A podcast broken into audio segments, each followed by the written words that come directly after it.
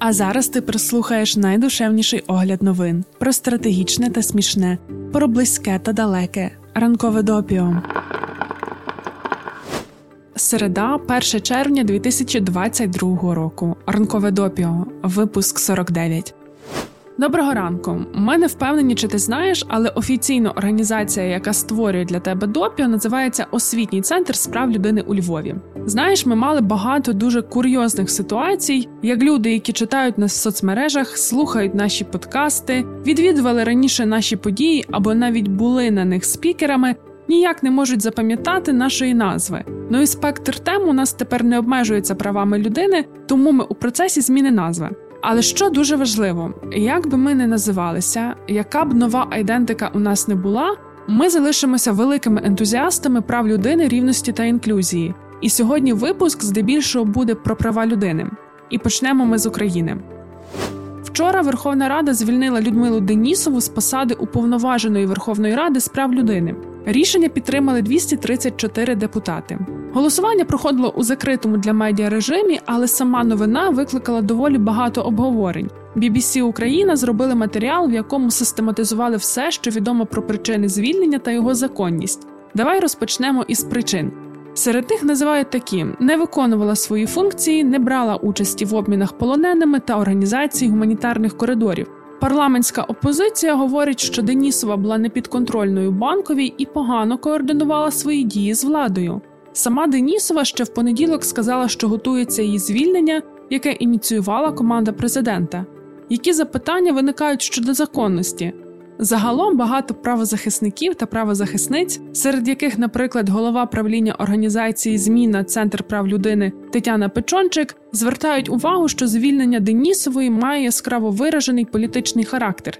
І, хоч саме правозахисне середовище ніколи не було в захваті від особи пані Денісової на посаді уповноваженої з прав людини, але зараз йдеться про дуже зневажливе ставлення до всього інституту омбудсмана.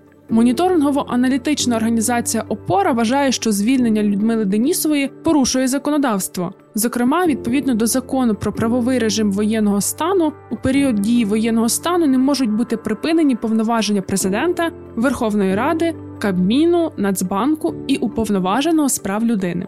Закон про уповноваженого Верховної Ради України з прав людини передбачає, що його або її повноваження не можуть бути припинені чи обмежені у разі ведення воєнного або надзвичайного стану. Також є питання до обґрунтованості підстав звільнення.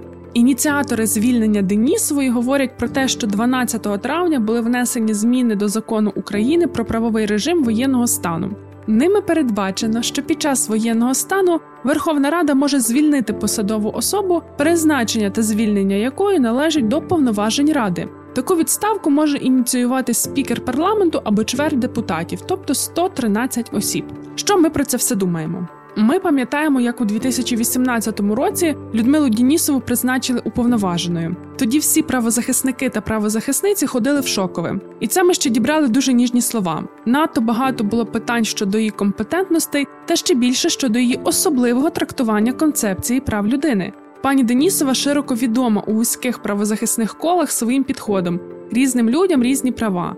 Тож ми за нею ні в якому разі не будемо сумувати. Але залишаються дві величезні бентеги. Перша це прозорість процедур звільнення, а ще точніше, непрозорість. Це загалом є дуже шкідливою практикою. А тут ще й увесь інститут омбудсмана перетворюється мало не на розмінну монету. Друга бентега хто буде наступником або наступницею Людмили Денісової. Бо з одного боку у нас достатньо людей, компетентних у правозахисті, і ми підозрюємо, що якщо призначать когось з них, то багато хто, і ми в тому числі, закриємо очі на бентеги, пов'язані з процедурами. Це погано, ми знаємо, самі такого не любимо. З іншого боку, ті прізвища, які зараз з'являються в медіа як потенційні наступні уповноважені, лякають. Серед можливих кандидатур називають Мар'яну Безуглу. Вона пропонувала надати командирам право розстрілювати дезертирів та порушників. Олександра Качуру, який сьогодні є народним депутатом, а раніше був адвокатом Зеленського та Миколу Тищенка, про якого ти без нас багато знаєш.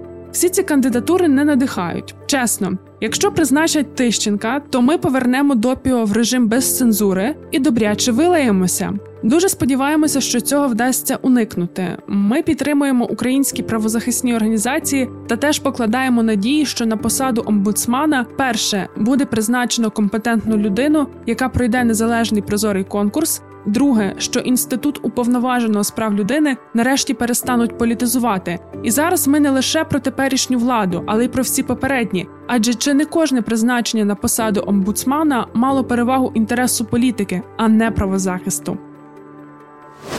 Поговорили про Україну. а Тепер давай про Китай та Верховну комісарку ООН з прав людини Мішель Бачелет. Для початку нагадаємо тобі, що декілька випусків тому ми побіжно згадували про сіньцзянські поліцейські файли. Це документи з таборів для інтернованих в Сіньцзяні, які анонімно були надіслані Адріану Зенцу. Адріан Зенц це німецький антрополог, дослідник геноциду уйгурів. Що у файлах? Зазначимо основне: там є деталі інтернування понад 20 тисяч уйгурів, фотографії понад 5 тисяч уйгурів. Відомо, що з них понад 2800 осіб були затримані. Файли містять список під назвою Родичі затриманих. Він разом з іншою інформацією вказує на широке використання поняття вина за асоціацією. Серед документів також внутрішні поліцейські протоколи, в яких прописані правила роботи так званих таборів перевиховання. Озброєні охоронці, снайпери на сторожових вежах, стрілянина на ураження при спробі втечі. Якщо ув'язнених транспортують між таборами або до лікарні, то обов'язковими є пов'язка на очі, наручники та кайдани. 24 травня міжнародний консорціум із 14 медіакомпаній опублікував інформацію з отриманих документів. Це співпало в часі з візитом Мішель Бачелет, Верховної комісарки ООН з прав людини, до Китаю. Одна з цілей її візиту передбачала вивчення становища уйгурів у Сіньцзяні. Правозахисна спільнота, політики закликали пані Бачелет не дозволити офіційному Пекіну перетворити її візит на пропагандистську перемогу комуністичної партії Китаю. Держсекретар США Ентоні Блінкен навіть висловив генеральному секретарю ООН Антоніо Гутерішу офіційні занепокоєння з приводу поїздки Бачелет. Візит Верховної комісарки тривав 6 днів. Він закінчився у суботу. Тож вже можна говорити про оцінки та наслідки. Через суворі протиковідні обмеження більшість зустрічей Бачелет пройшли у форматі онлайн з'єднань. Їй також не дозволяли самі спілкуватися зі засобами масової інформації. Протягом усієї подорожі серед супроводу були лише чиновники або люди, підібрані офіційним Пекіном. Що ж до заяв за результатами візиту, то вони вкрай суперечливі. Бачелет відзначила прогрес Китаю у забезпеченні та дотриманні прав людини, зокрема у зниженні рівня бідності.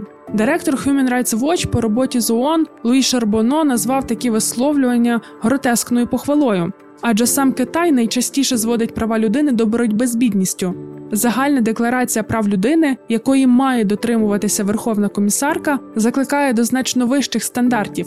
Після дводенного візиту до регіону Сіньцзян Мішель Бачелет не змогла чітко засудити урядову кампанію репресій, натомість погодилася з офіційною позицією влади, начебто у Сіньцзяні ведеться боротьба з тероризмом та радикалізацією.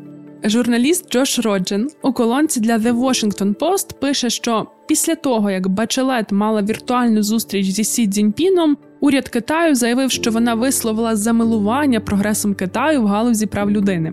Пропагандистська машина рознесла цю заяву по всьому світу, і тільки після цього офіс Бачелет нарешті оприлюднив заяву, в якій сказано, що її неправильно процитували. Поїздка Мішель Бачелет стала втраченою можливістю сказати правду про звірства Китаю щодо уйгурів, підірвано як авторитет офіційної особи, так і загальну довіру до системи міжнародного захисту прав людини. Ми розповідаємо тобі про це, щоб знову нагадати про геноцид уйгурів, який здійснює комуністичний Китай, а також звернути увагу, як ці негідники при владі легко руйнують довіру та авторитет правозахисних організацій. А головне тут, що ООН не зважили на ризики від візиту та дозволили зробити з себе маріонеток. Ми це також можемо бачити і по тому, як ООН та інші міжнародні організації поводяться у випадку війни, розв'язаної Росією. Ми сподіваємося, що випадок з Мішель Бачелет змусить всіх інших посадовців наразі ще поважних міжнародних організацій думати, куди їздити з офіційними візитами та що після них говорити. Ну а ми давай будемо переходити до останніх новин на сьогодні. Стільки до ранкової кави про події стисло. Пам'ятаєш, ми розповідали тобі про візит міністра закордонних справ Китаю на Фіджі. Там мали підписати широку регіональну угоду про економіку та безпеку з тихоокеанськими острівними країнами. Так от, зустріч відбулася, і тихоокеанські країни відмовилися підписувати угоду. Минулої неділі у Луврі трапився дивний випадок. Чоловік з помадою та в перуці вискочив з крісла колісного і кинув торт на Джоконду Леонардо да Вінчі. Картина не постраждала, оскільки зберігається під захисним склом. Як пояснив свій вчинок хуліган, цитуємо: Подумайте про планету. Є люди, які руйнують планету. Подумайте про це, тому я це зробив. Кінець цитати.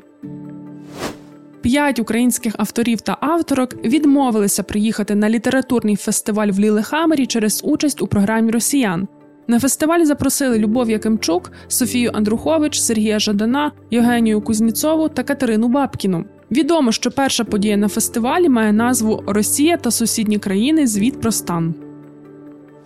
У Франції зобов'язали змінювати англомовні терміни, які використовуються в індустрії відеоігор французькою мовою. А як ти ставишся до англіцизмів? Використовуєш у своїй мові? Пиши у коментарях і будемо прощатися. Гарного та спокійного дня. Не падай духом. Почуємося.